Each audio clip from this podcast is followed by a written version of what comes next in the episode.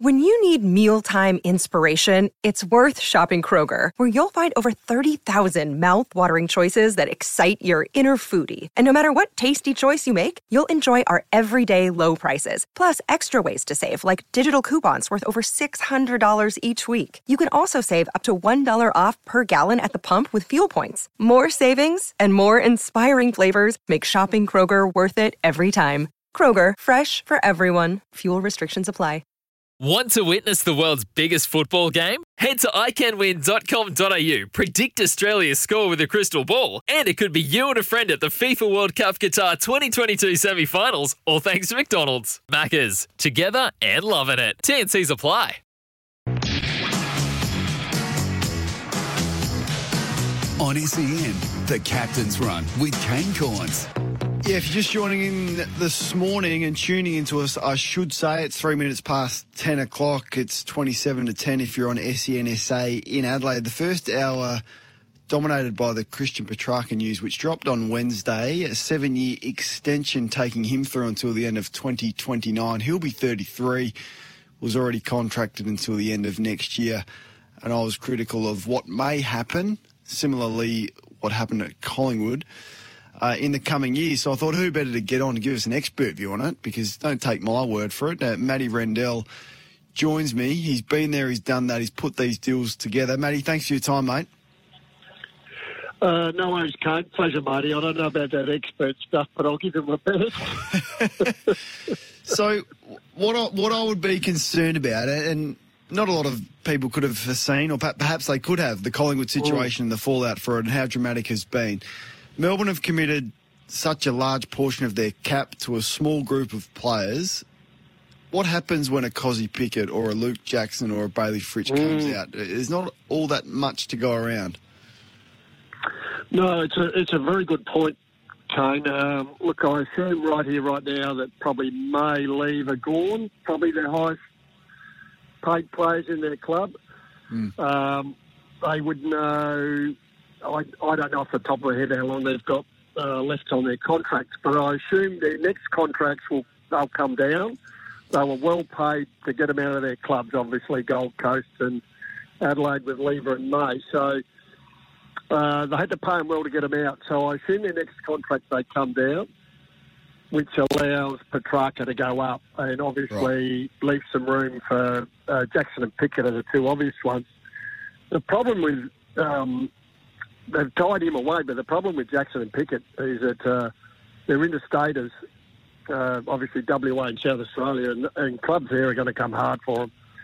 So it's going to drive their price up if they want to stay. Um, So that's a, something they're going to have to deal with then. But I suppose by the time they're commanding big, big dough, uh, you know, Gawn and, and May and Lever will be, you know, way down the picking order. So that's how you try and work your list, especially when you're in the window like they are to uh, win a premiership.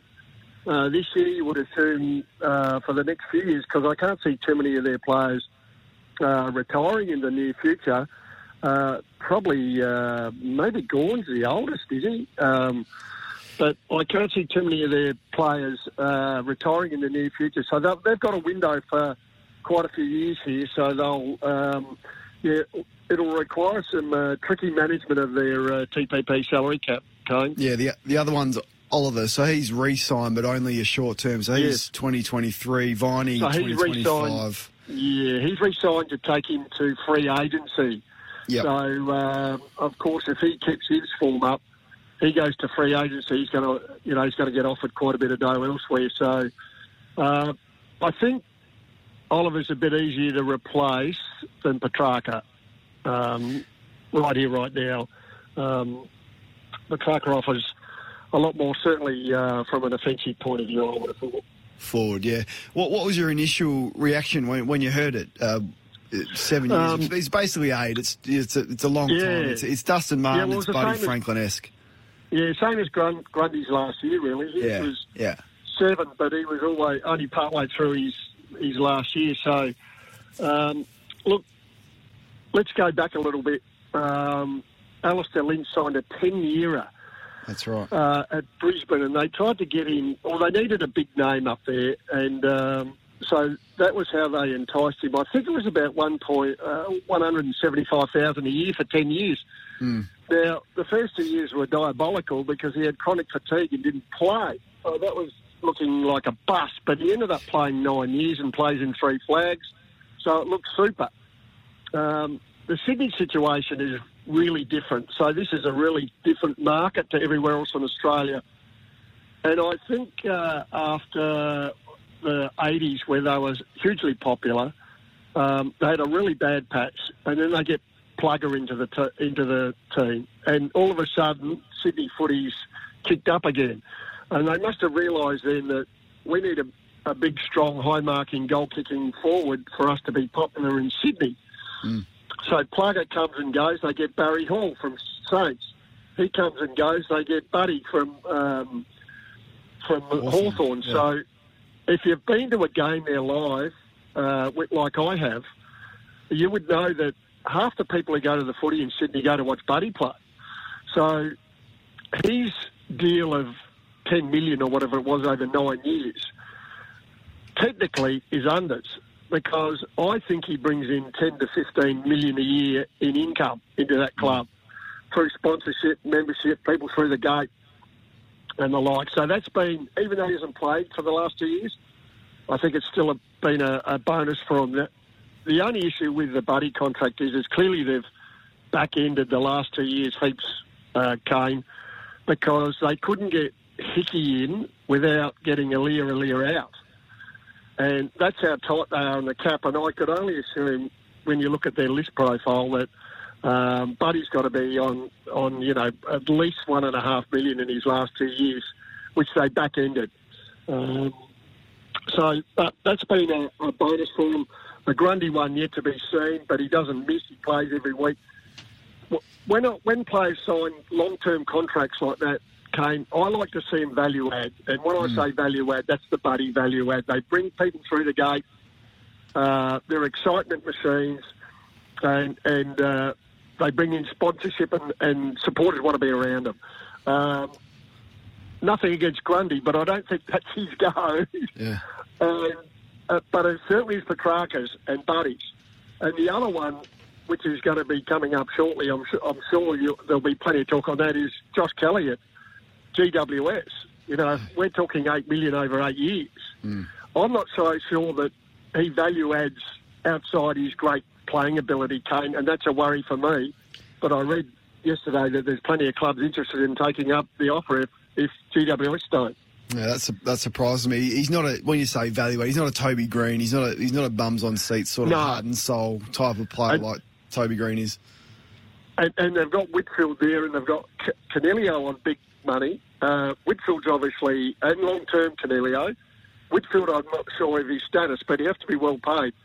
But they've got a bit of an issue, I think, because Tom Green has been outstanding, and he's going to command big dough from them. And, and I'm worried that if they keep, well, if you're a GWS supporter, that you do this deal with Kelly, where does, where does it leave people like Tom Green coming through Taranto and the like? So um, the other thing I was saying about um, about Buddy too, don't forget how desperate they were to get Danaher to replace Buddy Yep. up in Sydney, so they understand where they're at there. So different market, but uh, yeah, the, the Josh Kelly one worries me from a GW, GWS point of view about keeping some of their great young talent.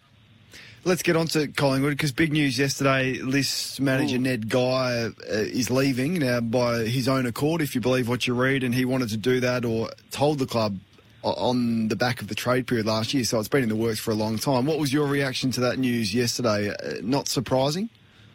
Uh, no, it wasn't surprising. Um, I haven't spoken to anyone about it or anyone at, at Collingwood, but um, you know, it was a it was a disaster, not of all his own making. Uh, the last um, trade period, you know, that was a that was a list management uh, monumental stuff up. Not only over one year, but two or three years. Everyone has to take responsibility for that. After list management, he was trying to uh, manage the outcome best he could. He didn't have much many cards to deal with because everyone knew it was a fire sale. so, so um, you know, but ultimately, uh, well, is he in responsible? I think the footy manager's the one who's ultimately responsible. Risk manager does all the groundwork, really. Um, so the, the, the footy manager signs off on TPP, uh, salary cap type stuff, and has to sign off on trades and contracts as well. Um, we we heard uh, Quarter come up and out and say that you know they disagreed with doing Grundy's contract, which is a bit surprising coming from the new president. But um, but it wasn't surprising. I just look. Um, Ned's uh, background is in finance, and and I think that's why they got him in to try and fix the PPP. it didn't quite work out that way. Um, but um, my experience was that he didn't watch much footy, and, and Right. look, people are coming into the club in in um, you know recruiting list management. You have to love watching all sorts of footy. Uh, I know you're like me, Kane. You know, I watch AFL, VFL, I watch women's uh, uh, under 18s. I'll go to the local clubs and watch them play. Uh, any grade of football, I'll, I'll go and watch. I don't think Ned was that keen on watching a lot of footy, and I thought so. From that point of view, I thought it was a really poor appointment by Jeff Walsh. To tell the truth, and no surprise, it's ended up like it's ended up. The biggest problem for Collingwood is they've got one recruiter there, there Derek Hine, still doing all the heavy lifting. Um, I don't think there's anyone else there. You know, Adam Shepard's gone, I've gone. Don Malishi went to um, Bulldogs. So I don't know whether, obviously, Righty's got a great recruiting background, so he's all over that sort of stuff. But, and the other, the thing that might not be so damaging for him is that, um, you know, obviously Josh Daicos is probably, you know, it looks like he's going to go number one. So all their points are going to go um, for Josh Daicos. So they hmm. won't have any picks second, third round unless they do some manoeuvrings. And, you know, they're probably trying to pick a player or two right at the back end of the draft. Hmm. Yeah, fascinating to see the fallout from it. It's been extraordinary. Uh, We did foresee it, but perhaps not to this level during the trade radio period, which you were all over. Just, just a word on the game. Uh, Nathan Buckley confirmed that Darcy Moore will go back. Um, pretty disruptive for uh, arguably their best player. Well, actually, speaking about long term, if there's a long term contract I would do, I'd do it for Darcy Moore. That I'll do right? him a seven year. Uh, he value adds Darcy Moore. Uh, people go and watch him play when he's at his best. Those first three games of the year, virtually uh, favourite for the Brownlow. so, um, he, he's exciting whether he plays back or forward. You know, um, I think he can p- play forward in a better system. Um, you know, even Pendle said he wouldn't like to play in our forward line. Wasn't a good push, was it? um, so, uh, look, he's well suited in defence. Uh, he, he really does shore him up. He can play talls and smalls. He looked spectacular. They really uh, sucked all the goodness out of him, came moving him forward and then back and not quite know what to do. He looked completely lost last week, what to do. So, yeah, settle him back, playing the rest of the year in defence. Get that part right. Try and see this year's gone and try and set up for next year um, with their defenders and get some uh, unity back there. And look, next year, if they if they they're obviously going to be on the lookout for a key forward, uh, you won't be able to get one because their salary cap won't allow it. But um, you know, if you can get a really good key back somewhere, they're, they're normally a bit easier to get. Maybe you can push more forward again and ruck with uh, Grundy. That's a great tandem, Moore and Grundy in the ruck. That'll cause uh, massive head- headaches in the ruck and forward. So um, he's one I would do a seven year for. Well, there you go. Pies fans, do you agree? Let us know your thoughts on that. Join in. Hey, uh, Matty, thanks so much for your time and your insights this morning. No worries, Kane. Pleasure, mate. And if you're listening to us uh, in Adelaide on SENSA, Footy SA is back this Sunday. It's on Channel 9 in Adelaide, but also on SENSA. You can download the SEN app. That will be Matthew Rendell and myself wrapping up what is set to be a massive showdown. All thanks to our good friends at Sip and Safe. So tune in for that one. Uh, lines available right now if you want to have your say. 1300 736 736 is the number. Uh, yesterday, I said that uh, Toby Green was a top five player in the game. As things happen, you, you, you, talk for two and a half hours every morning. You, Toby Green comes up and you sort of casually speak about it. And I said, yeah, I reckon he's a top five player in the game. Then the, the digital gurus put it on social media and everyone sort of loses their mind about it. They either agree or disagree. That's the way it sort of works. But I think he genuinely is a top five player in the game, isn't he? I'm not, not working walking away from those comments yesterday. So it's not an easy exercise to do, but but right now, if you're going to if you're going to do it, the top five players in the game for me, Martin Bontempelli. Petracca, and people say, "Oh, you didn't want to give Petracca a nine-year deal." No, I still take nothing away from his football. I think he's been unbelievable. So they're the three, and it's hard to do it when you've got injured players. Like I think Dangerfield is a top five player in the game, so I've put him in there. I know he's injured, so recency bias, you lose it. But this time last year, what Dangerfield was doing on a footy field forward and the midfield was was top five. So I've kept Dangerfield in there and Green, perhaps with the shout out to Max Gawn who could replace Dangerfield if he had an injury clause in there. Let us know your top five players in the game, and is Toby Green at that level? I don't have a key position player in there, which disappoints me because it is dominated by the midfield, but such is the difficulty of playing that position. It's hard to get consistency in those roles. 80 minutes past 10. You can have your say. You can do it on the other side of this. Get involved. It's the captain's run on your home of sport. Want to witness the world's biggest football game? Head to iCanWin.com.au, predict Australia's score with a crystal ball, and it could be you and a friend at the FIFA World Cup Qatar 2022 semi finals, all thanks to McDonald's. Maccas, together and loving it. TNCs apply.